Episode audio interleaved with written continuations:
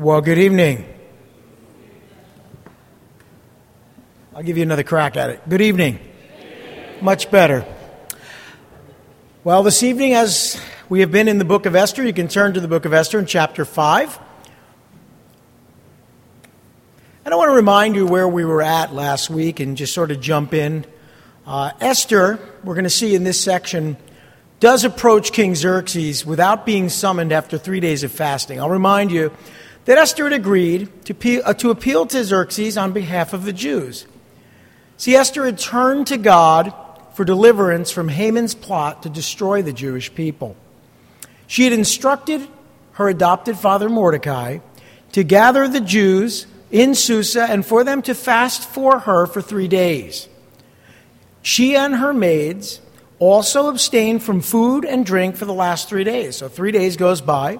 This was a three day absolute fast for God to give her the spiritual strength to appear before Xerxes and even risk her life.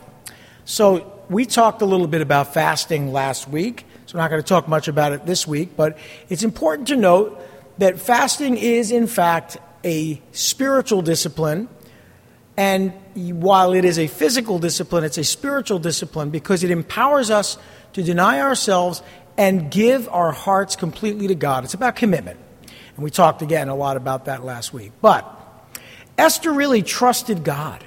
She trusted God that Xerxes would pardon her by extending the golden scepter to spare her life, for it was illegal against Persian law for her to approach the throne room of the king unsummoned. But she was willing to break Persian law and appear before King Xerxes without being summoned on behalf of her people to, to plead their case.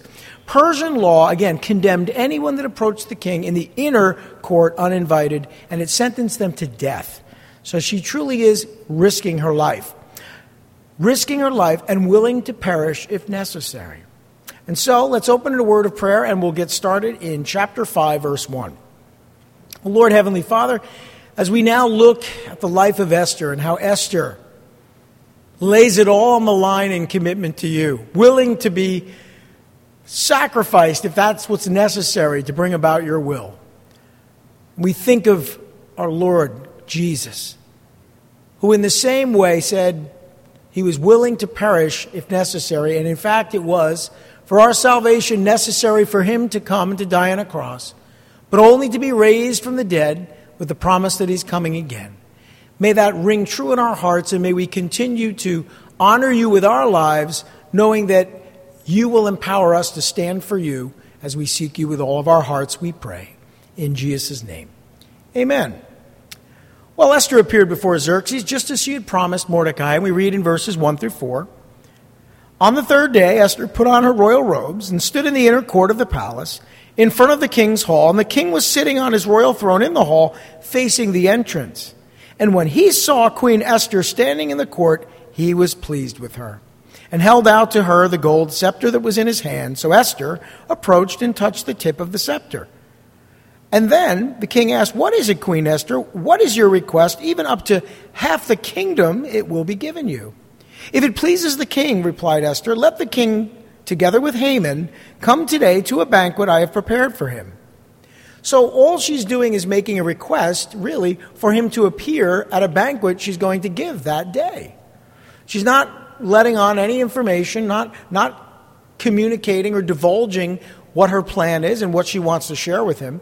It was polite to, if you are given an audience with the king, it was polite not to just blurt out your request, but to, to do something to sort of ingratiate yourself to the king. And so, certainly, that's the case here. The, the king is going to attend a banquet, and, and at that time, he knows the request will come. Now, many times when we make requests of people, uh, we, if you're smart and tactful and uh, diplomatic with people, you realize you know, if you have to talk to somebody about something, you know, invite him to coffee, invite him to lunch, invite him to dinner. You know, it's not just you blurt, oh, can you do me a favor? It's a little rude, maybe not so much in our culture, but many times when we're approaching someone, we follow the niceties. You know, we, we follow the, the mannered way of doing things. Well, this was very true and still is in the Middle East. You don't just approach someone and say, oh, can I, can I ask a favor? You, you ask if you can ask for a favor at a later date. So that's basically what we see here. That, that makes a lot of sense. So Esther stands before Xerxes in the inner court. She's dressed in her royal robes. And so this was a, a pleasing sight for the king, certainly. Uh, I want to remind you of a few things. There are a lot of symbols in this book. Some of them, I think, you know, you don't want to get into too much of a contrivance, uh, contrivance or something where you're contriving the symbols, but there are things that I see here that help us to think of our relationship with our King, Jesus Christ. For example, she had received her royal robes from the king. Where do you think she got them from? The robes that she was wearing were robes that she received from the king.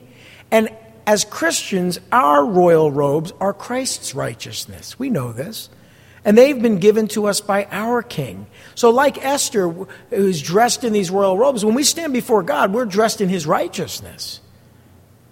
For you had to be dressed in royal robes to approach the king. And we have to be rest, uh, addressed in Christ's righteousness in order to approach our king.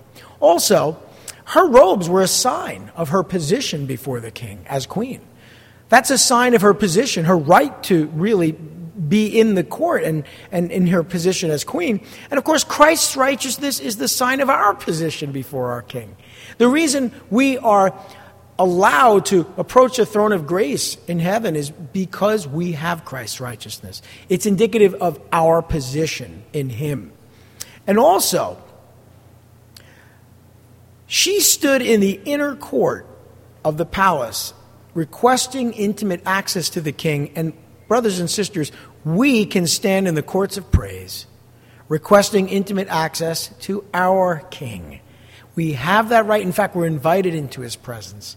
That's what we do in worship, as Danielle was leading us in worship, inviting us, the Holy Spirit, inviting us into the presence of, of the throne room of God, the Father, God the Son, God the Holy Spirit, to worship. And what is our request? Well, we don't just blurt out requests, we worship Him. And maybe our requests are for forgiveness. Maybe we're confessing our sins or just thanking God for His goodness. Or maybe we have things that are really on our hearts that we need to pour out before God, either for ourselves or on behalf of others.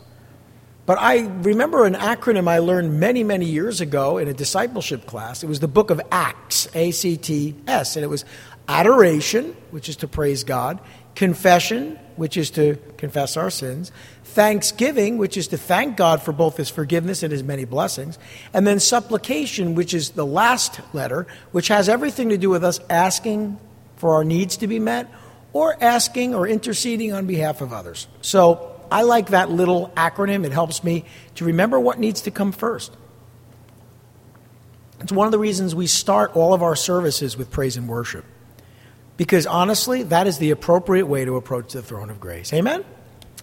Well, we see here Xerxes was, of course, pleased to see Esther, and he immediately extended that golden scepter. Even that scepter is a sign of, Jesus Christ, a symbol of Jesus Christ, who is the scepter of Judah, talked about in the book of Genesis in chapter 49.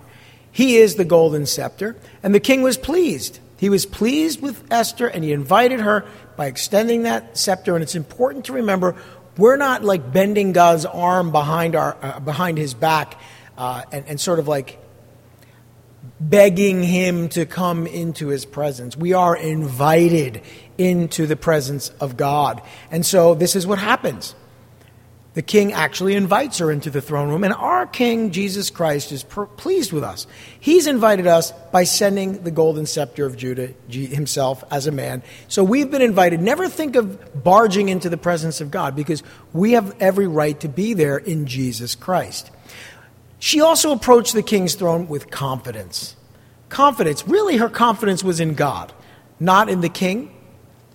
Her confidence was in the fact that, that God would preserve her. Their fasting, crying out to God, strengthened her, strengthened her faith, which is what fasting does, strengthened her faith to believe that if she entered into the throne room of God, the Lord would in fact spare her. That she would be given that opportunity to plead on behalf of her people. So she approached with confidence. And Of course, we can approach our King's throne with confidence in Christ. The book of Hebrews talks about us entering boldly into the throne of grace, before the throne of grace, when we need help in our time of need, that we can enter his presence boldly with confidence. It's sad when people think that they have to shy away from the presence of God. Not in Christ. In Christ, we can come before his throne of grace boldly. And so Esther did. And then Xerxes asked Esther what she wanted and assured her that he would grant her request.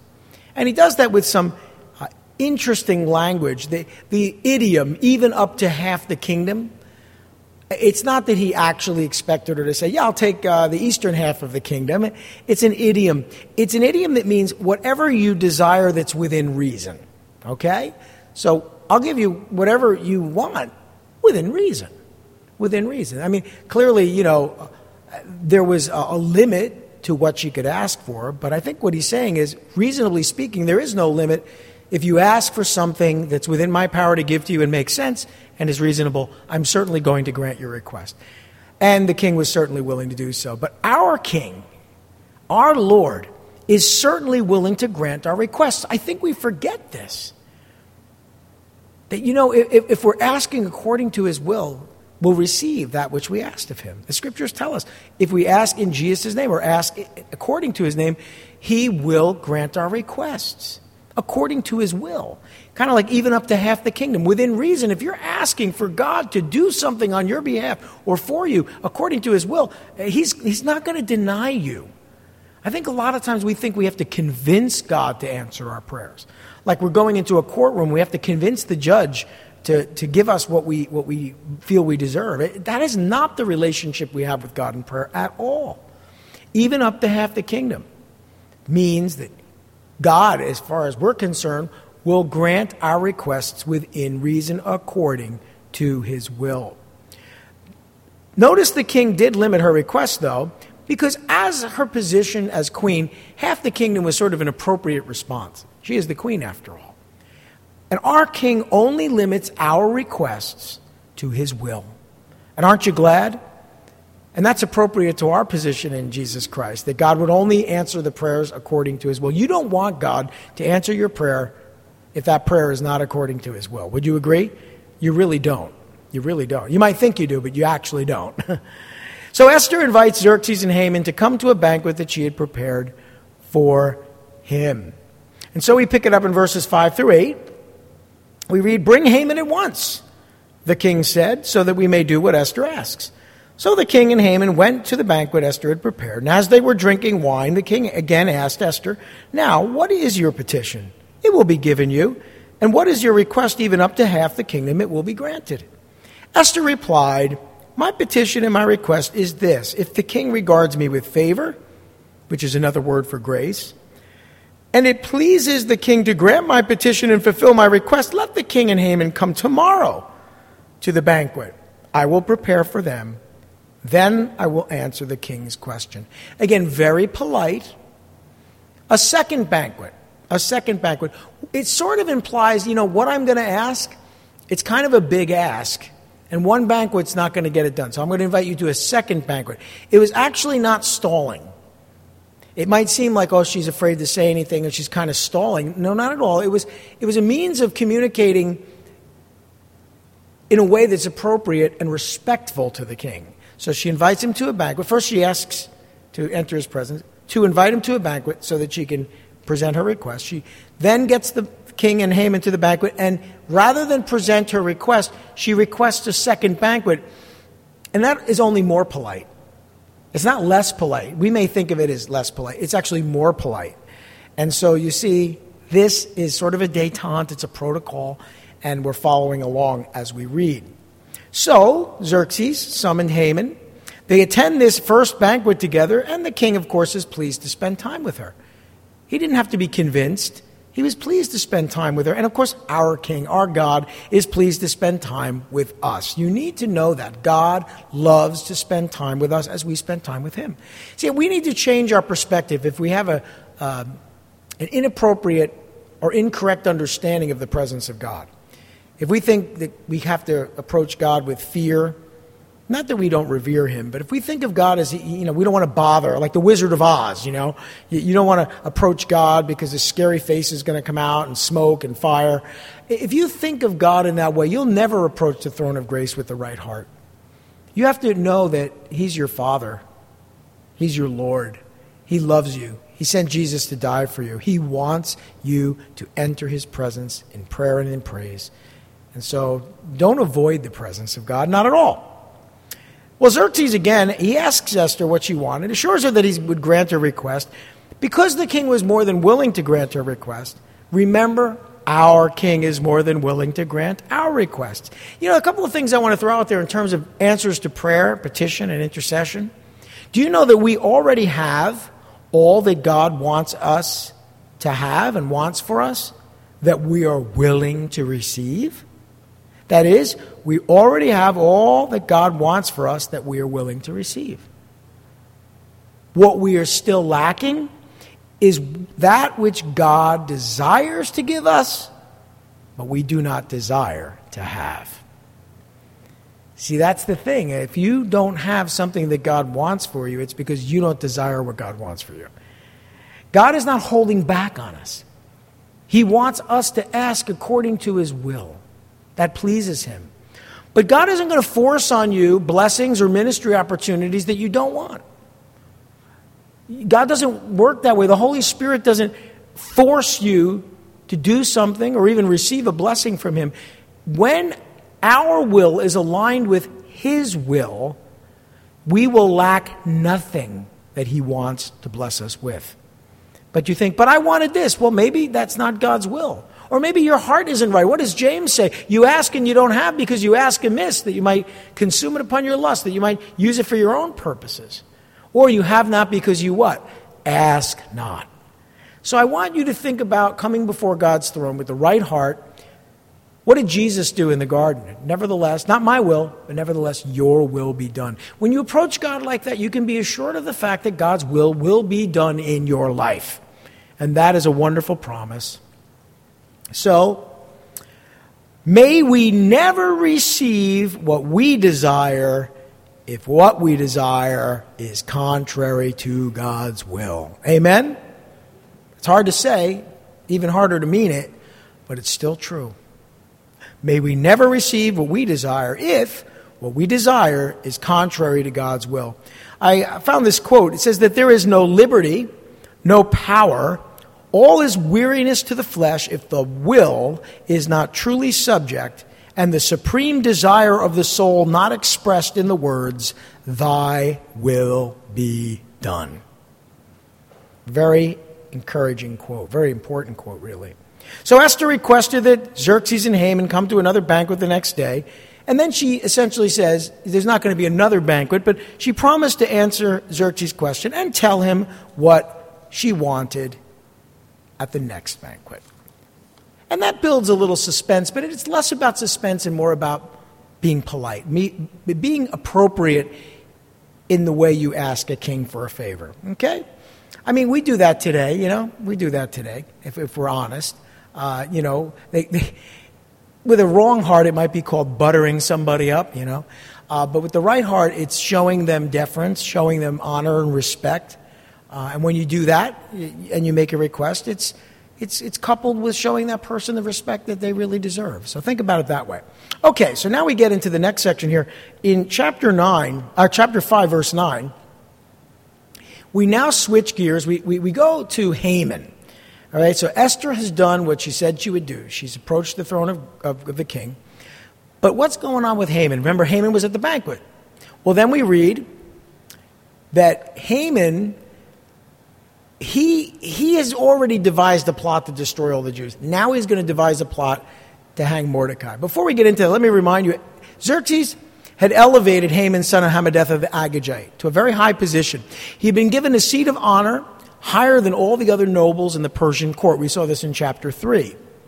Xerxes had commanded that all the royal officials at the king's gate kneel down and honor Haman and all the officials obeyed this command. But Mordecai would not honor Haman. We talked about this in a previous study. So the officials, they pressure Mordecai to comply, but he refuses to obey the king's command. He won't bow down to an Agagite who is an Amalekite. He won't bow down to this man. And the officials informed Haman of Mordecai's unwillingness to honor him. So this enraged this egomaniac Haman, and Mordecai's refusal to kneel down or honor him sort of gets this guy all riled up to the point that he looked for a way to destroy Mordecai and all the Jews throughout the whole kingdom of Xerxes. And then what he did, and we read about this in chapter 3 as well, he issued an edict to destroy the Jews throughout Persia. This is like genocidal ambition kill all the Jews. Because, of course, the Jews were commanded by God to kill all the Amalekites. He decides to respond by killing all the Jews. He had the officials cast the lot or the pur to randomly select a date. He received Xerxes' approval to destroy the Jews, although he didn't give him all the information. And then he published the edict to destroy the Jews throughout Persia on a day that they selected, which was the 13th of the, well, the day that they did this was the 13th of the first month of Nisan. But this is going to be about 11 months later that they're going to enforce this edict. So, we pick it up in verse 9. Haman's once again enraged by Mordecai's refusal to rise or show fear in his presence. Look at verse 9. Haman went out that day happy and in high spirits. But when he saw Mordecai at the king's gate and observed that he neither rose nor showed fear in his presence, he was filled with rage against Mordecai. Nevertheless, Haman restrained himself and went home. So, he, as good as things are in his life, this one thing just eats at him. This one man, this one individual won't show him any deference or any honor or respect. Because of that, he's filled with rage. I want you to think about that. Someone may cut you off in traffic and you may be filled with rage. But you don't even know that person, right? You just know that what they did annoyed you. Sometimes people will say things, and I have to tell you, the older I get, and I think training has a lot to do with this, I, you have to just let things go. I've been able to let more go in my life the older I get. But you know, someone steps on your foot, and I'm, I'm not speaking literally, like metaphorically. They, they do something, they, they, they, they maybe even go out of their way to harm you or hurt you or to get you in trouble. And there's an instantaneous reaction that most of us have, men certainly, women as well. We get angry. We're filled with rage. And our next action almost certainly is going to harm us more than it's going to harm whoever we take it out on, right? So it's important for our reaction to be measured. We always say, What would Jesus do? Like, to respond the way Christ would respond to someone. They're nailing his hands and his feet to the cross putting him up on a cross. And what does he say? Father, forgive them. They don't know what they're doing. That heart is not something you're just going to naturally have. It's got to be supernatural. It's got to be Christ's character imputed to you, given to you through, through prayer and through seeking God and asking God and the Spirit to, to, to make you more like Him. Look, if you can respond to wicked, evil people by turning the other cheek and not engaging and not being given over to your rage, You'll look in the mirror and you'll see a little bit more of Jesus there than you did before that. I know this is difficult. I know this is hard. But there's simply no way to justify responding to evil in kind. Jesus made it abundantly clear we're to love our enemies. That doesn't mean you have to like them. It's you show them the love of God and you treat them respectfully, even though they don't treat you respectfully. This has become very hard in recent times because a lot of times we're People are saying all manner of evil against us the way that Jesus said they would, uh, calling us all types of names and haters and saying things about us that, that isn't true. And I think it's just best if we walk away or just don't engage. And uh, it's hard, it's very difficult. And yet, Haman was the kind of person, because he was evil and wicked, he didn't typically walk away. So, what is this all about? Why is he restraining himself at all? Well, for one reason, I mean, you have to know that he's already made plans to destroy all the people, all the Jews. But it's also sort of inappropriate for someone of high rank to respond in kind. It would lower him. And that's pretty true of us, too. When we respond in kind to someone who's doing something disrespectful to us, when we respond in kind, uh, we're lowering ourselves. And especially a person of nobility, uh, you, you, you learn when you're in a position of uh, nobility or power to let that stuff sort of roll off of you and not, you don't really let it stick. You have to because it's inappropriate, unbecoming, that's the word I'm looking for. It's unbecoming of a person of stature and respect to respond in kind. So he wants to kill this guy, but he knows he'll only lower himself and his position if he does. So he walks away. But as we've seen here, Haman was enraged because he refused, Mordecai refused, to rise and show fear in his presence.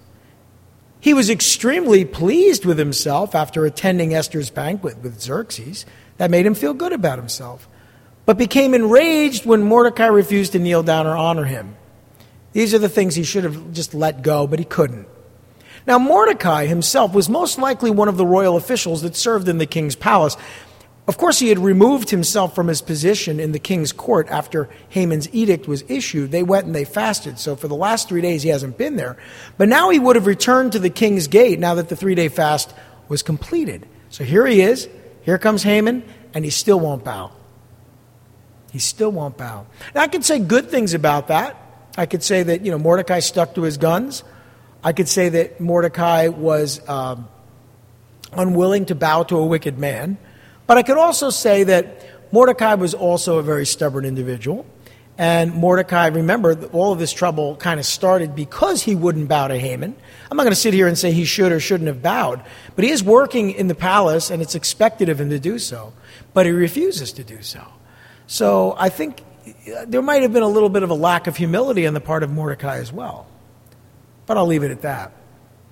Men, you know, are men, you know, feet of clay, so to speak. You know, we all, we all have our faults and our failures.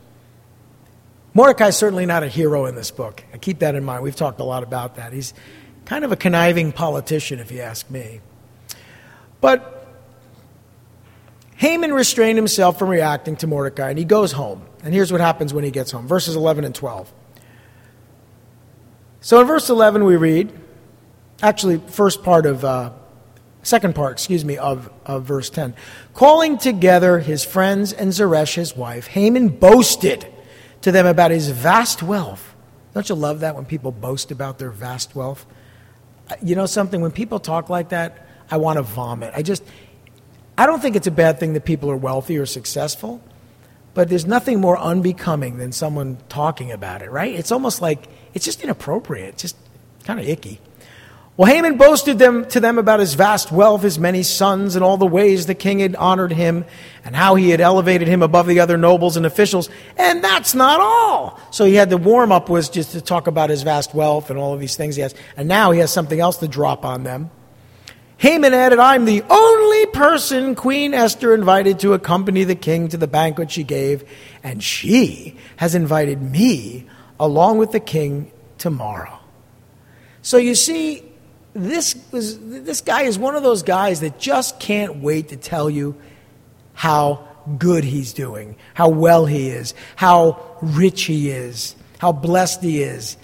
You know, I would suggest, and again, I think this is a, a, a, good, godly character.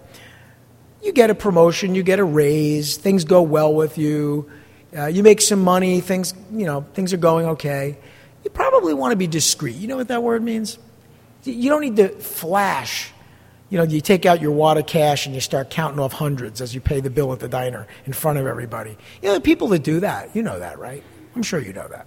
The people that do that, they do that for a reason. They want everyone to know how wealthy they are. I have to be honest, there's a few people that, I, you know, occasionally see. And I want to like them. I really do. I try. But when they start bragging about all of these things, especially in ministry, I just want to take a fork and stab myself. Just so I have an excuse to leave the room. Notice I, I didn't say stab him or them it's just like I'm, I'm sitting there like, do I really have to sit here and listen to this soliloquy of how great you are?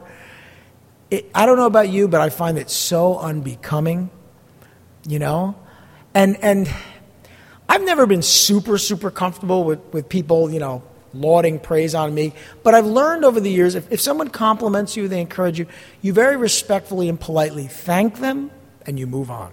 You don't, you don't do the false humility thing. Oh, no, no, no, no, no, no, no, no, no. I don't want to talk about how great I am. Uh, why don't you talk about how great I am now? You don't want to like that false humility. You just want to be gracious.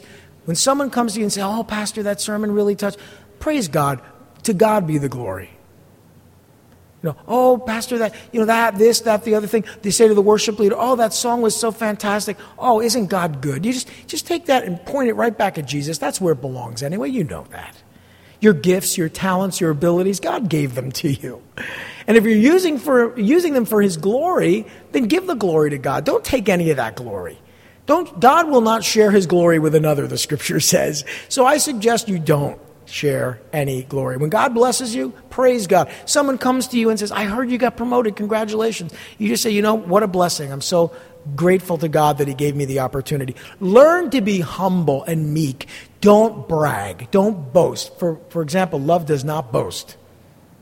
The scripture tells us in 1 Corinthians chapter 13. Paul writes, Love does not boast. It's not proud. It's not rude.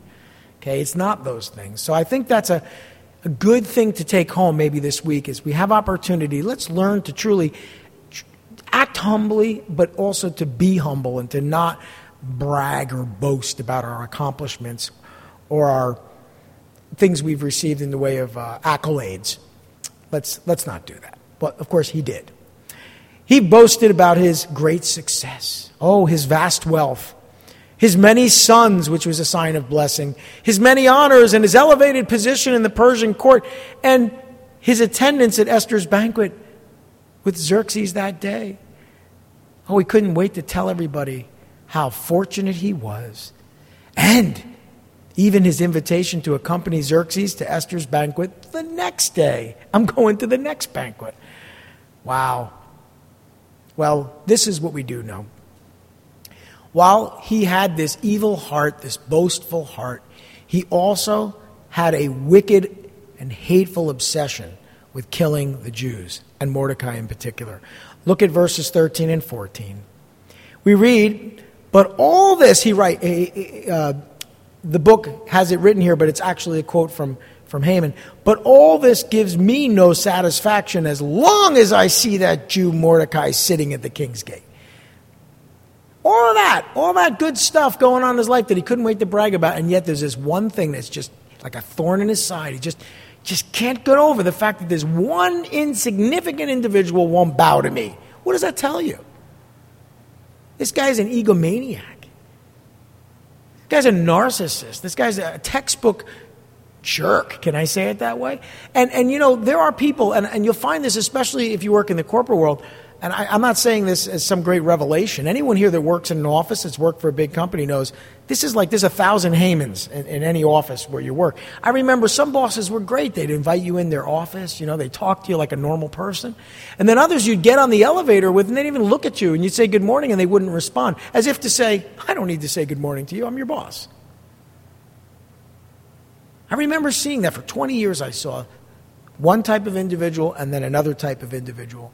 And I'll tell you what, everyone really despised the individuals that treated them like garbage, and they loved the bosses and the managers that treated them like human beings. You know, I'll tell you what, learn to treat others with respect, and you'll receive respect in return. Well, no matter what your position is, even if you're the President of the United States, it doesn't matter what your position is, you should treat everyone with, with respect. That should be clear by now. So, this is what we see. Verse 14, after we've read verse 13. Verse 14, his wife Zeresh and all his friends said to him, I wonder, what do you think their reaction was when this guy used to come home and brag? I, you know, people are, they call them sycophants, is another word for it that's inappropriate to use in a Bible study. But, you know, people who just always tell everybody what they want to hear, and they're kind of like, they just sort of show up and they're always there, and part of the entourage, so to speak. And, you know, I wonder, because a lot of times people are just hanging around somebody like this for what they can get from them. But deep down inside, they don't really like them. They just kind of say the right things. You know what I'm talking about? So his wife Zeresh and all of his friends said to him, Oh, have a gallows built 75 feet high and ask the king in the morning to have Mordecai hanged on it, and then go with the king to, to the dinner and be happy. And this suggestion delighted Haman, and he had the gallows built. Yeah, I wonder about that suggestion. I wonder if it was said tongue in cheek. But he loved the idea. He thought it was a great idea. And isn't it interesting? We'll see next week. That's his undoing. That he'll do anything that brings attention to himself, and ultimately, this is what this is what does him in. Well, anyway, we get to these last two verses and we realize Haman hated the Jews. He's obsessed with the thought of killing Mordecai. He found no satisfaction in his great success as long as Mordecai was still alive. His dissatisfaction with one person robs him of all the other blessings in his life. Are you grinding your teeth over one thing in your life? You know, do you have an axe to grind over one thing? And it bothers you so much that you can't see or be grateful for all the other blessings in your life just because one thing, one person, oh, my father didn't talk to me, he didn't, he didn't love me, my mother abandoned me. Those are serious hurts. I, I understand that, but let me ask you a question. You're going to let one thing that happened in your life destroy your life? Or are you going to get over it? Oh, Pastor, you can't say that. That's not sympathetic. All right, I'll say it nicely. Please get over it. Too many people are encouraged to keep holding on to nonsense. Just let it go. Do I have to sing the song from Frozen? Just let it go. There's so many things we hold on to in life and we just need to let them go. Okay, I get it. You didn't have the upbringing you want. You didn't get to go to the school you wanted to go to. Your mom wasn't nice to you. Your brothers picked on you. You were bullied in high school. These aren't nice things. I'm not minimizing them, but you can't go back and change it. So why don't you look at the rest of your life and all the things that God is doing and has done? And why don't you focus in on those and stop grinding your axe over nothing?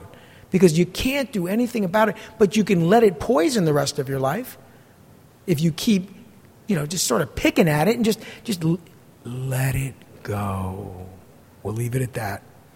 I don't want to get sued by Disney for an unauthorized performance. His dissatisfaction with one person robs him of all these other blessings. And instead of being filled by his success, and he had so much success, he's emptied by his lack of accomplishment. One thing, just one thing. One guy won't bow. Instead of seeking to help others, he worked diligently to destroy those that would stand in his way. And this is what makes for an evil heart. He just couldn't wait until the 12th month of Adar, which was still 11 months away, to destroy the Jews. So his wife, Zeresh, and his friends, and I'm sure they were tired of hearing him brag and complain about this stupid thing, they suggested that he ask Xerxes to have Mordecai killed. They gave him advice that appealed to his pride. And if you're proud, you'll take that advice. They suggested that he build a gallows 75 feet high to hang Mordecai on. Just to let you know, we had to change some of the light bulbs in here. LEDs, we changed them over to LEDs. And at one point, we had to get up onto one of those uh, ceiling fans to untangle some balloons that got on there. Fortunately, uh, Manny Rosario, who's good at that kind of thing, climbed the ladder because I got about halfway up and said, Yeah, this isn't a good idea. It's about 40 feet. So double that. 75 feet high, roughly, almost. I wouldn't have even wanted to climb up there, right? I mean, I got about halfway up the ladder trying to change those lights up there, and I said, nope, I'm done. My legs started to shake uncontrollably, and I said, that's it. I'm not, you know, I'm, am I afraid of heights? No, I'm afraid of falling. So they suggested that he, they, he build a gallows 75 feet high to hang Mordecai on. Now, they suggested that he hang Mordecai before accompanying Xerxes to Esther's banquet. They want, they, they want him to stop complaining about this guy Mordecai. That's their motivation. But God is setting the whole thing up. He's setting the whole thing up. And he was delighted with their suggestion. So he had the 75 foot high gallows built to hang Mordecai. By the way, these gallows are incredibly high, and they're designed just to bring attention. You understand? Just to bring attention to, to, to this man who defied Haman and, and to Haman himself. And so everyone in Susa knew that he had built these imposing gallows for Mordecai, the one man he despised. And that will be his undoing. The fact that he just couldn't let it go. I have seen people refuse to let go of a hurt or a slight or an insult and they've allowed that festering wound to destroy their whole life. How many times do you see people, they go to jail, for manslaughter or second degree murder because they just couldn't let it go. We have people in the streets of major cities just you know, getting into an argument, pulling out a gun and shooting somebody, or a knife, or, or just swinging at people. I mean, some people are, have legitimate mental issues, but other people just can't control their anger. We, we live in a world of people who can't control their rage. And I just have to say, we should not be among them. I'm not saying you can't defend yourself from somebody trying to harm you, but what I am saying is you shouldn't be the one trying to harm anyone. So, what we see in this study is that God is setting the stage. Esther is doing what God has told her to do, and as the banquets are being set up, and Haman and Xerxes are attending these banquets, about to attend the second one, Haman He's just not controlling his rage. And so he goes ahead and he starts a campaign to hang Mordecai even 11 months before all the Jews are going to be put to death. And as we'll see next week, it will be his undoing. And it will be our undoing as well if we don't learn to control our anger. Let's pray. Lord Heavenly Father, thank you for your word and the encouragement in your word. May we become more like you, Jesus. You didn't trade insult for insult. You submitted yourself to your Father, to Him who judges righteously. Lord, we thank you that you have given us a wonderful example to follow, and that the example of kindness and compassion and forgiveness and love that you have given to us is the one that you also empower us by your Spirit to follow. May we let go of all the hurts and the pain. May we learn to forgive others, even if they're not asking for forgiveness. May we, like you, say, Forgive them, they don't know what they're doing. And maybe we can't restore the relationship, and, and, and maybe we, we can't experience trust again with that person, but at least we can let go of the hurt and the pain. Lord, may we be able to do that. To your glory we pray. In Jesus' name, amen.